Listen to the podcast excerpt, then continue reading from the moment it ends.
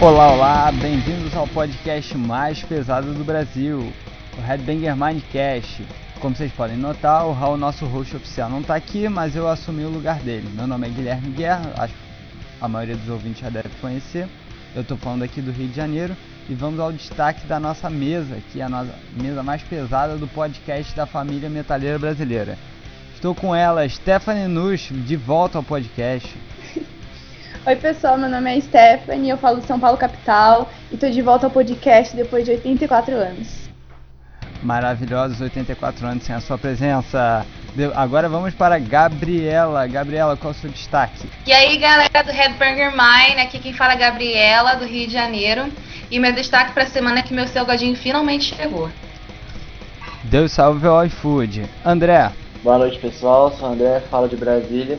Meu destaque vai mais uma vez o Porão do Rock, que vai acontecer sábado agora. E por último, mas não menos importante, ela, Camila Buzo. Oi, pessoal. Hoje, excepcionalmente, estou falando de Campina.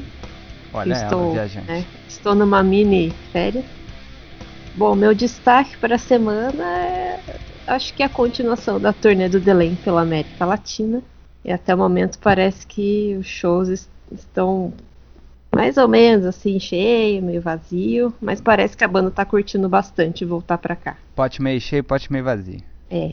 É. Eles têm show amanhã no Rio, né? A gente tá gravando segunda-feira de feriado. Eles têm show na terça-feira, dia 21, aqui no Teatro de Ceia. Exatamente. Provavelmente hoje, quando vocês pra... ouvirem o podcast. Diga. Eles ainda têm mais uma data? Não, no Brasil o show de amanhã vai ser o último. Depois eles vão pra Argentina ou pro Chile, não tenho certeza. Hum, bacana, bacana, boa. E mais à frente a gente vai falar um pouquinho dos shows que a gente foi. Bom, começamos mais esse podcast é, com o giro de notícias da semana e começamos com uma notícia super triste para você metalheiro ou qualquer fã de música. É, foi o final, estão anunciando o final da Warped Tour para 2018, não é isso, Stephanie? Felizmente, todo mundo chorou largado, foi muito inesperado esse, esse anúncio aí de que ia acabar o Arped Tour. A maioria dos artistas que eu gosto, assim, começou lá, e tem muitos que, tipo, fazem show lá todo ano e super curtem, super falam bem, mas infelizmente, né, que é bom durar pouco. É, eu ouvi algumas pessoas no Twitter falando que o Arped Tour acabou antes que estourasse muito é, dessas notícias de estupro, pedofilia, tinha muita gente menor de idade que ia pra lá, né? E, tipo, ficava casbando, etc. Então, não sei se é isso exatamente que tá acontecendo, se o cara realmente cansou, mas. Ah, a minha primeira reação foi ficar triste porque eu nunca fui, né? Estando no Brasil, eu nunca fui a uma Warped Tour. E era tipo assim, a gente via isso como um sonho, né? Tá lá com todas as nossas bandas underground favoritas. É isso mesmo, Stephanie. Pra quem gosta de bandas tipo Gwar, Municipal Waste, Hatebreed, The Acacia Strain, CKY, After the Burial, Carnifex, Ailstorm, pô, diversas outras, não só de metal. O, a Warped Tour foi um catapultou essas bandas. Para quem não conhece, é uma é uma tour que passa pelo pelos Estados Unidos, é praticamente um circo, né? Os caras vão de estacionamento em estacionamento, praticamente todos os estados americanos na época do, do verão, e tocam num dia, colocam tudo no, nos, nos ônibus e nos trucks e vão para outra cidade, tocam na outra cidade, e assim vai durante mais ou menos 50 e poucos dias, tocando em praticamente 40 e poucas cidades diferentes. É um negócio muito de doido. E... Sim, e tipo, hum. parecia muito que, que, era uma cena muito unida, sabe? Com todas as bandas se ajudando Sim, e tudo é. mais. Mas assim, não sei se é verdade, mas era o que dava a entender, assim, no. Pelo que a gente via, né? Pelos comentários que a gente via na internet. É interessante falar também que é, é que nem eu já, já tinha avisado aqui. Avisado não, mas já tinha comentado aqui que o Warped Tour, ele. Nesse último ano, ele tiveram mais bandas de metal que participaram e tal, talvez não a maioria, mas em sua totalidade ele sempre foi conhecido por unir diferentes artistas que estão despontando.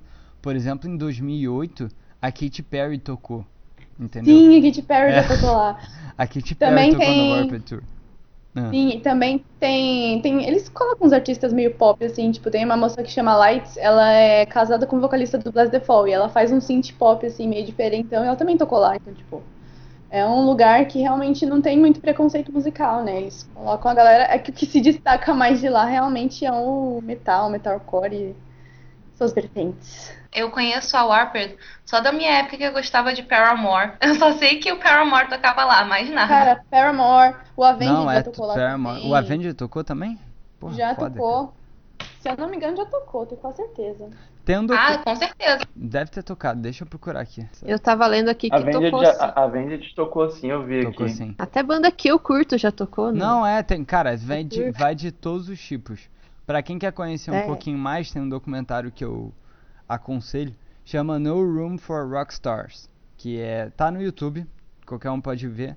É de 2008, se eu não me engano, ou mais velho, ou mais novo, talvez. E você pode conferir, eles seguem alguns artistas e inclusive nesse documentário eles seguem são três bandas, eu acho.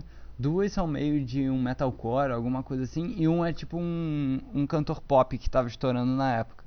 Então, tipo, e os caras estavam no mesmo ônibus, pra vocês terem ideia. Então era um negócio meio Maneiro. tendinha mesmo. Cada um chegava e montava e etc. O que era muito bacana. né? A Warped com certeza trouxe artistas underground, artistas novos de diferentes camadas do, do underground pra cena e pro mundo. Mas com certeza o, o mundo não seria o mesmo se não tivessem os dinossauros. E essa semana foi marcada pela morte de um dos maiores dinossauros de uma das maiores bandas de, de rock. O guitarrista do ACDC, Malcolm Young, é, acabou falecendo e acho que André podia passar mais algumas algumas informações pra gente. É, então, infelizmente o guitarra, como o Guilherme falou, o Malcolm Young morreu. Ele era guitarrista base do ACDC, ex-guitarrista, na verdade, né? Porque devido aos problemas de saúde que ele vinha passando, ele teve que abandonar essa última turnê deles aí.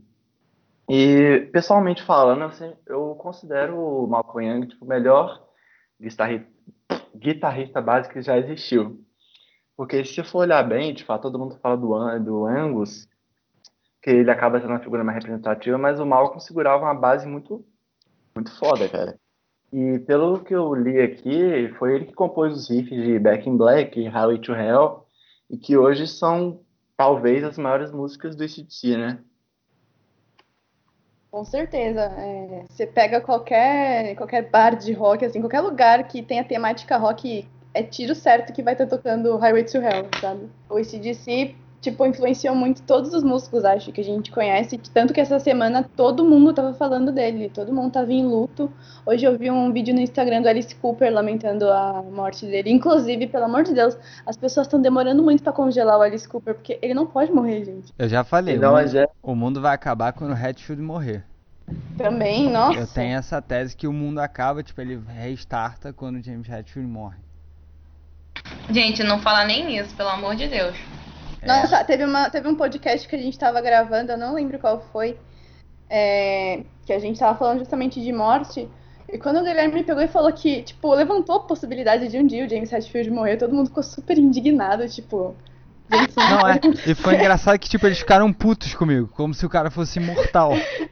Eu falei, gente, um dia ele vai morrer, o Leme morreu. É pra não trazer energia negativa, gente. Mas acho que o James Hetfield ainda, ainda tem bons anos. Ah, ele ainda dá, Agora, dá, dá, dá aí um a galera acompanhar essa última turnê aí que vai ter do Ozzy e talvez É o essa galera aí já tá, já tá quase no fim da Tá lá vida. pra cá. Já tá muito Uhum. mais pra lá do que pra cá. É, realmente o Malcolm foi uma pessoa mu- muito importante pro desenvolvimento do som do ACDC, né? Ele lutava contra a demência também, não era, André? É, ele tinha é, demência, né, que fala em inglês. Eu tava até conversando isso com o Raul outro dia.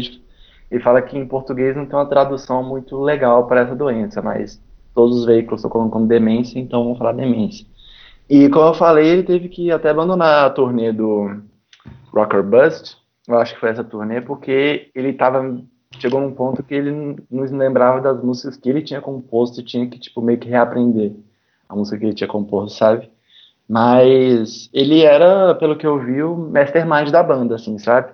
Apesar do, do vocalista Brian Johnson e o Angus Young terem mais visibilidade, era ele que pensava as coisas, ele era meio que o comandante lá, sabe? Cérebro.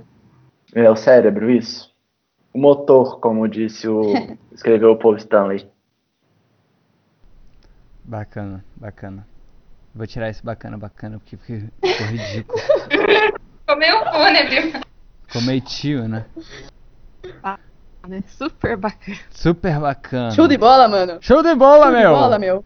Continuando de com o giro de notícias da Bad. As videocacetadas? É. Eu não vou cortar, não. Vou deixar isso aí. Deixa. Vou deixar. Continuando com o giro da Bad, o Charles Manson também bateu as botas hoje. No dia da consciência negra. Ó, que coisa, não é mesmo? Isso. É.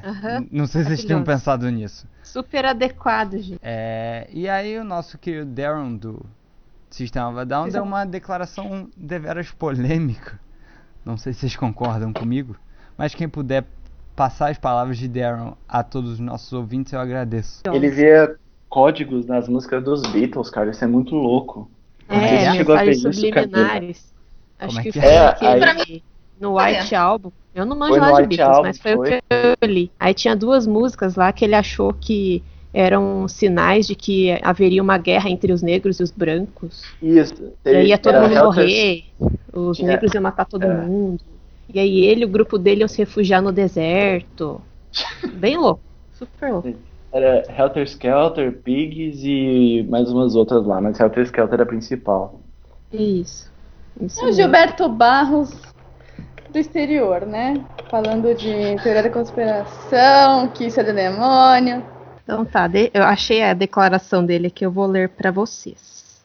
Vou traduzir meio que na hora. aqui. Bom, então o Deron disse assim: que ele estava muito triste em ouvir as notícias sobre o Charles Manson, que morreu. E ele declarou que eh, durante o tempo que ele estava compondo o álbum Toxicity, eh, as entrevistas do Manson e a música que ele escreveu foram uma grande influência para o Deron como artista. Ele nomeou a, a canção Atua eh, depois eh, em homenagem à organização eh, de meio ambiente que o Manson criou. O interesse do Darren foi eh, na maneira em que ele articulou seus pensamentos e as suas visões de sociedade, não nos assassinatos e nos crimes que ele cometeu. Eh, então, no post ele, eh, ele tá, ele tirou uma foto junto com uma pintura que ele disse que pediu para o pai dele pintar com o tema Charles Manson. Eu não consegui identificar exatamente o que está pintado aqui. Só parece Eles muito disseram sangue. que é, é, parece que é um troço esquartejado, com sangue e tal. E aí né, veio aquela chuva de comentário negativo, né, obviamente. Enfim, aí o ele é, escreveu um textão nos comentários lá, rebatendo o pessoal que foi criticar ele, dizendo que o que aquelas pessoas que estavam comentando, criticando ele, não sabiam nada sobre o Manson, que aquilo que as pessoas pensam sobre ele é, foi vendido pela mídia, não é exatamente o que aconteceu, e blá blá blá blá blá. Falou um monte lá. Até falou que ele era um gênio, o Manson. Eu tenho uma coisa um pra, gênio pra adicionar. incompreendido. Uma pessoa que é um gênio incompreendido não tem a tatuagem de uma suástica no meio da testa. Fim. Pois é. Exatamente. Tipo assim, e, sabe, é, é aquela história, né, do pessoal também que fala que Hitler era muito inteligente, tipo, tá, gente, mas se a pessoa usa a inteligência dela fazer um mal, você vai ficar glorificando ela mesmo assim? Tipo, não precisa disso, gente. Sim, justamente. Bom, eu, eu li um pouco sobre a biografia do Charles Manson. É, ele foi uma criança que cresceu num ambiente bastante problemático. É, parece que a mãe dele deu à luz a ele quando tinha só 15 anos e é, a infância dele toda passou com a mãe se prostituindo e se drogando Porra. e cometendo delitos. Então ele nunca teve uma família, sabe? Ele foi Uhum. uma criança abusada, perturbada e não, dificilmente daria um, um adulto promissor. Não sei se vocês chegaram a ver a série nova do Netflix chamada Mindhunter. Não, Eu tô não, pra-. Nossa, assistam, Sim. porque é super sobre isso. É a ligação da, da, da criação e tal, e do background de todos os, os, os serial killers, né? Inclusive eles falam o nome do Manson algumas vezes durante a série. Porra, é bem maneiro. Oh, Fica aí uma, uma dica. E é uma série muito É. bem feita, muito bem produzida. É, o problema é que você fica falando tanto do cara que é aquela história, né? Falem bem ou falem mal, mas falem de mim. E, a- e acaba que tem nego que se Justamente. interessa. É que nem o ISIS hoje em dia. Tem, sempre vai ter alguém aqui no Brasil interessado em atuar pelo ISIS, por exemplo. Só dando um exemplo banal. É, mas assim, é uma coisa que. Qualquer tópico polêmico, assim como, por exemplo, vai, suicídio, é uma coisa que tem que ser tratada, principalmente pela mídia, com uma dose de, de bom senso, né? Tipo, você tem que saber até onde você pode ir, até onde você pode dar detalhes, porque isso está exposto para qualquer tipo de pessoa, sabe? É, e a gente tem que falar sobre essas coisas, porque são coisas importantes, que devem ser discutidas, só que, tipo, tomar cuidado, né? Pra maneira como você tá dando essa informação para as pessoas. Exatamente. E como a Stephanie falou, essas coisas estão para qualquer pessoa ver. E eu acho que o Darren, como guitarrista do System of a Down, que é uma banda grande, influente, eu acho que o que ele fez foi um pouco, sei lá, sem noção, sabe? Porque qualquer um ali pode olhar e falar, pô, esse cara tá idolatrando esse Manson, deixa eu ver o que, que ele é e tal. E às vezes a pessoa não conhece, muitas vezes não, muitas pessoas não sabem quem é o Manson e o que, que ele fez, e aí acaba tendo uma ideia ao contrário do que deveria ter, sabe? Esse negócio de que não é só o que a mídia, o que a mídia vende que a gente tem que aceitar. Não, mas aconteceram fatos, fatos ruins e não dá para você sobrepor alguma coisa sobre isso. O cara foi um assassino, foi um killer. Então, acho que o que ele fez foi muito, muito. Uh, ele não ponderou, né, o que ele queria dizer. É, é, exatamente. Acho que fez foi meio irresponsável. Eu acho que também tem outro lado aí, que tem as pessoas que admiram tanto o Darren, que vão fechar o olho e vão seguir o que ele tá falando de maneira. Admiram tanto ele como guitarrista, que vão fechar o olho e seguir o que ele tá falando, e vão realmente achar que o Manson era um gênio, que ele era um deus. Perigo, esse é o perigo. É. Exatamente por ele ser uma pessoa tão influenciável, cara. O System of a Down é uma banda enorme. Não, e ainda mais se a gente é, pensar que tem muito adolescente que está começando a ouvir rock pesado ah, e metal, sim.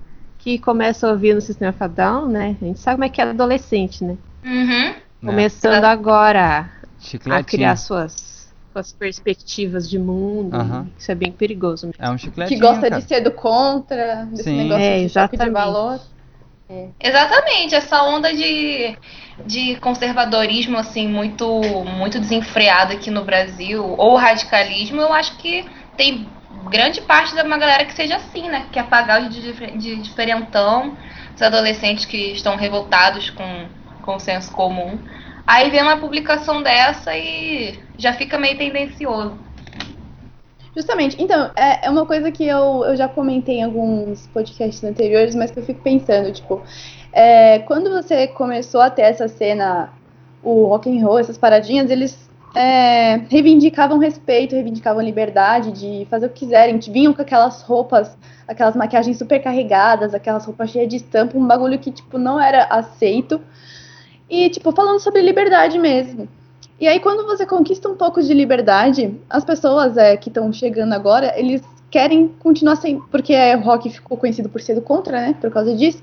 E aí, agora o povo continua querendo ser do contra, só que é contra as coisas que a gente conquistou, sabe? Tipo, cara, você não tem que ser do contra apenas por ser do contra. Saiba o que, que você tá contestando, né? E, tipo, acho que esse negócio de conservadorismo é muito, tipo, ah, eu tô vendo pessoas que, que, conseguem se expressar na internet, então eu vou falar várias bostas só pra ir contra elas, sabe? Eu sinto que é meio isso. E também tenho sempre aqui, principalmente na internet, no Brasil, a gente tem sempre, a pessoa tem que sempre ter, tomar um partido, não partido, partido na essência da palavra mesmo. É, a pessoa tem que sempre ser um lado, ele tem que ser sempre ou de direita ou de esquerda, ele sempre tem que concordar ou discordar, ele não pode estar no meio termo nunca. Então, assim, óbvio que a gente já evoluiu muito mais sobre a discussão do Manson para outros assuntos, mas tem que tomar um, um certo cuidado, né? Então, justamente, é, as pessoas elas estão se cegando muito e muitas vezes elas acabam não estando abertas para o diálogo, né? Que eu acho que é a solução para tudo. E a gente acaba ficando sem paciência e, tipo, fica nessa merda que estamos. É isso aí. E não só o Brasil, né? O mundo inteiro. Eu tô acompanhando, assim, se você entrar em site de notícia, tipo, o mundo inteiro tá em pé de guerra. Não tem pra onde você fugir, sabe? Agora vamos mudar de assunto, passar pra uma vibe um pouco mais leve. É, vamos passar para a próxima notícia. É, Anitta se casa com um empresário de 24 anos. Stefan, o que você acha disso? Brincadeira. É, vamos falar. A gente, no último podcast, a gente falou dos shows que iríamos no, no, no, final de semana e realmente nós fomos. Tem pessoa que acha aí que a gente não vai a show, realmente vamos. o, no, o nosso Instagram não é repost, mas vamos lá. É, né? vamos lá. Camila, o que, que você achou do show do Delain? Ou Delain? Olha, eu achei maravilhoso. Maravilhoso. Foi no manifesto. Mas né, eu sou. Eu sou. Você é suspeita. Sou suspeita para falar, porque é uma banda assim que eu comecei a ouvir faz pouco tempo. Deve fazer o que? Uns seis meses que eu comecei a ouvir mesmo a banda. E gostei muito. É, acompanho também a Charlotte, que é vocalista nas redes sociais, é uma pessoa muito carismática. Aliás, todos Nossa, eles são, são muito simpáticos, receberam muito bem os fãs, né? Depois do show teve um, um meet and greet pequenininho lá. Todo mundo saiu do palco de boa, falou com todo mundo, tirou foto, deu autógrafo. Todo mundo sorridente, sabe? Ninguém com a cara fechada, ninguém de estrelismo. E eu acho que no final eles estavam muito felizes de estar tá aqui. Pô, é, o manifesto deu muita gente. Eu achei que não ia ter tanta gente assim. Infelizmente, em Belo Horizonte, no Rio, acho que não vai pouca gente no show. Mas a galera agitou bastante, eles ficaram bastante felizes gostei bastante da, do show, sabe? Foi bom para todo mundo, para os fãs e para a banda. Bacana. Espero que eles voltem logo agora, né? Agora que eles viram que eles são muito amados aqui. há bastante tempo, né? Acho que a última vez que eles vieram foi na turnê do, do April Rain. Nossa. Isso, na turnê do The Human Contradiction eles não vieram pro Brasil. Eles hum. passaram por, por, outros países da América do Sul, mas para cá eles não vieram. Acho que fazia uns quatro anos que eles não vinham. E naquela época a banda, imagine, se hoje a banda já não é muito conhecida, imagine naquela época, né? Em 2013. É. Bom, quem também foi achou esse final de semana foi Stephanie Nush. Eu mesma. Eu fui lá no Folk Festival, mas eu fui. Eu não vi todas as atrações. Porém, vi quem eu queria ver, que foi o Elvin King, que é uma banda assim que eu acompanho desde 2010 faz bastante tempo que eu queria muito que eles viessem para o Brasil e como, como uh, quando eles foram confirmados na line-up eu já falei quero. E foi um show muito legal. É, a primeira vez que eles vieram para o Brasil teve uma resposta muito boa, a plateia estava bem feliz, eles estavam felizes de estar por aqui.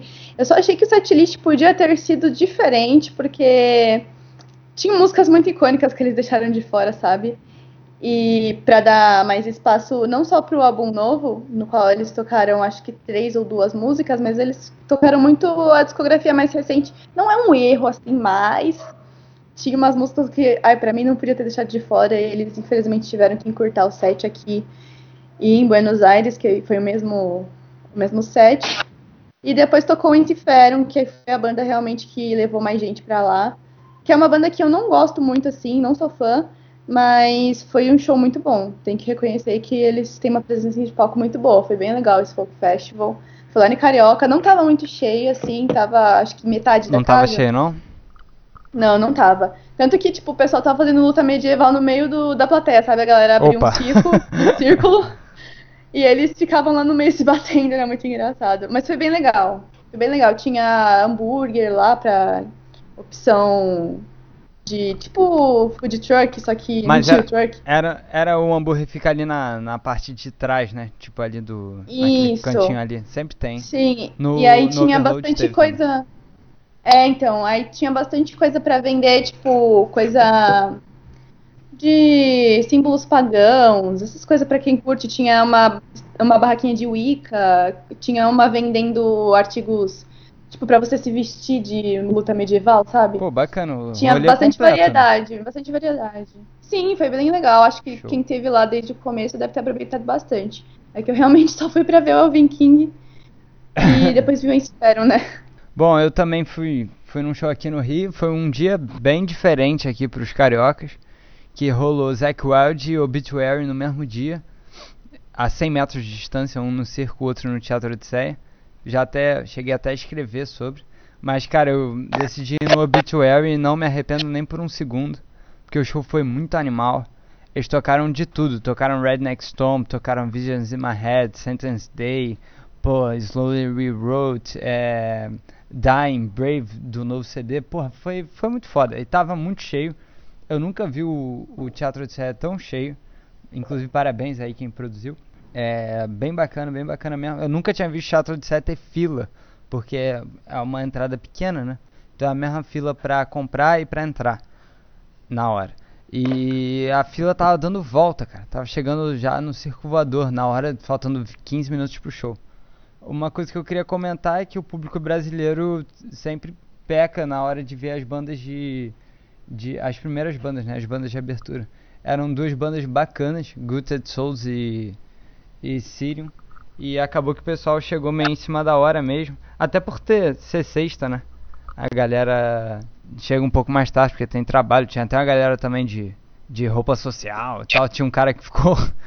Ele ficava fazendo stage diving. O cara tava de semi-terno, maluco. O cara tava com aquelas roupinhas. Tava até de canetinha no bolso. Sapato social. então. É muito eu em show isso. Qualquer roupa, tô nem aí. Mas, pô, eu vi todo mundo que eu queria ao vivo, John Tardy, porra, foi muito foda. Então, a galera aí tá de parabéns, Obituary, animal de novo aqui no Rio. Ô Gui, você fala bastante do Circo Voador e do Teatro Odisseia. Tipo, qual que é maior? Que eu não tenho muita noção das casas aí do Rio. Cara, então, o, o Teatro Odisseia dão 500 pessoas, certinho. Hum. No- assim, é uma casa com três andares, mas tem, rola mais show no, no, no primeiro andar, né? Então, Entendi. são... Primeiro andar, vulgo térreo. Então são 500 pessoas e tem tipo um camarotezinho em cima que também dá uma galera. Mas assim, é, são 500 pessoas bem apertadas. Pra Ah, quem sim. lembra do Clash Club em São Paulo, que eu acho que já fechou, é mais apertado. Virou, ma- acho que virou Fabric. Virou Fabric, né? É. É mais apertado. Eu acho que não virou Fabric, não, cara. Eu acho que fechou mesmo. Fabric é em outro lugar? lugar. Não. Hum, Vamos ver se a gente acha aqui aí. essa informação. Mas pra quem É, lembra me do Clash disseram que ia ser desativado, sei É, eu lá, acho que, iam eu acho que o Fabric é em outro lugar. assim. Fabric, vamos pesquisar aqui. Fabric Casa de Show. Nada como o Pesquisar. Google, né? É... E o, e o Circo Voador é uma casa pra 1.800 pessoas, 2.000. Ah, tá. É bem tá. maior, o palco é muito Então- mais alto.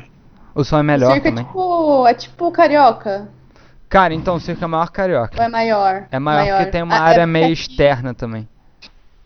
Aqui em São Paulo, eu não sei se a gente tem um meio termo entre Carioca Clube e Espaço das Américas, sabe? Então, eu acho que é o que falta aqui também.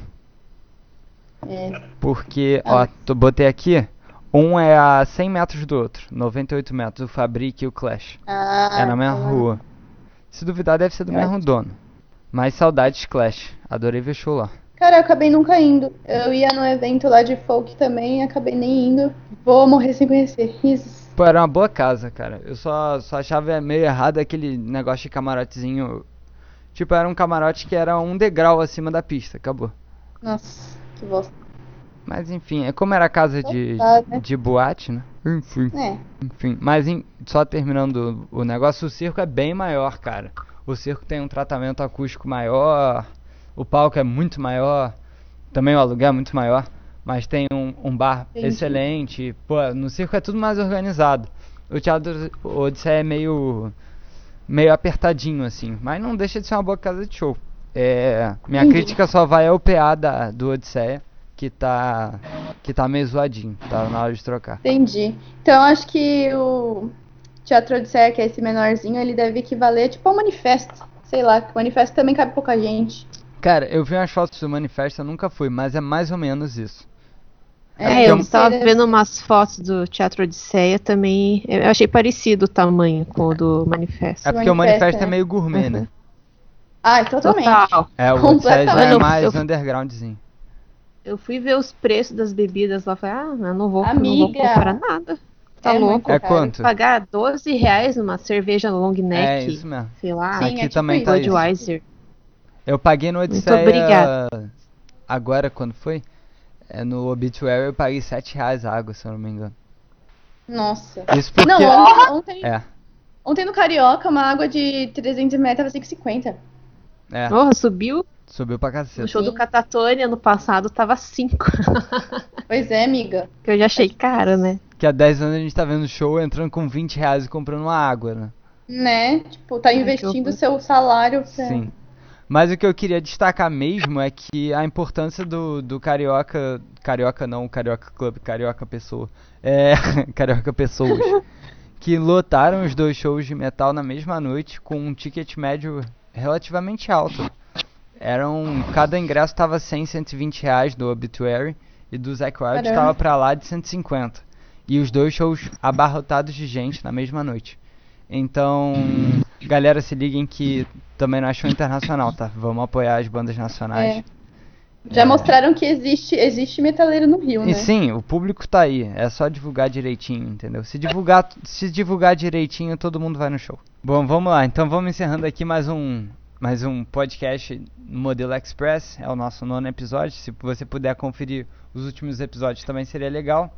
Assine o nosso SoundCloud, mande mensagem pro nosso Facebook, siga o nosso Twitter, siga o nosso Spotify, siga o nosso Instagram. É tudo arroba HeadbangerMind. Participe do grupo fechado do Facebook, que é bacana também. E divulgue o nosso Gente, é podcast para graça. termos mais ouvintes. É de graça, é sempre de graça. Fazemos tudo de Completamente na graça. faixa. Completamente na faixa. Exatamente. E Valeu, terminamos. galera. Ela que não estava aqui há, há tantos anos vai terminar pedindo uma música. Pede aí, Stephanie. Tá. Já que tô aqui, né, sendo displicente com os meus amigos há muito tempo, Há muitos anos. eu vou.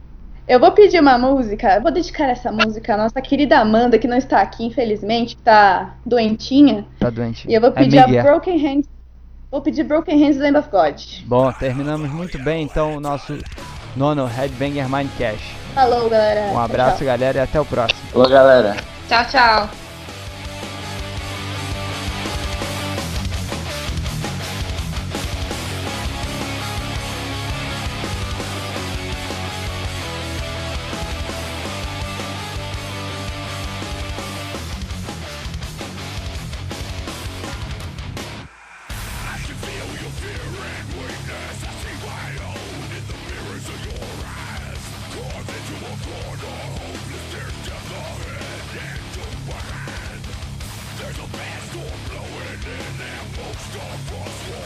death.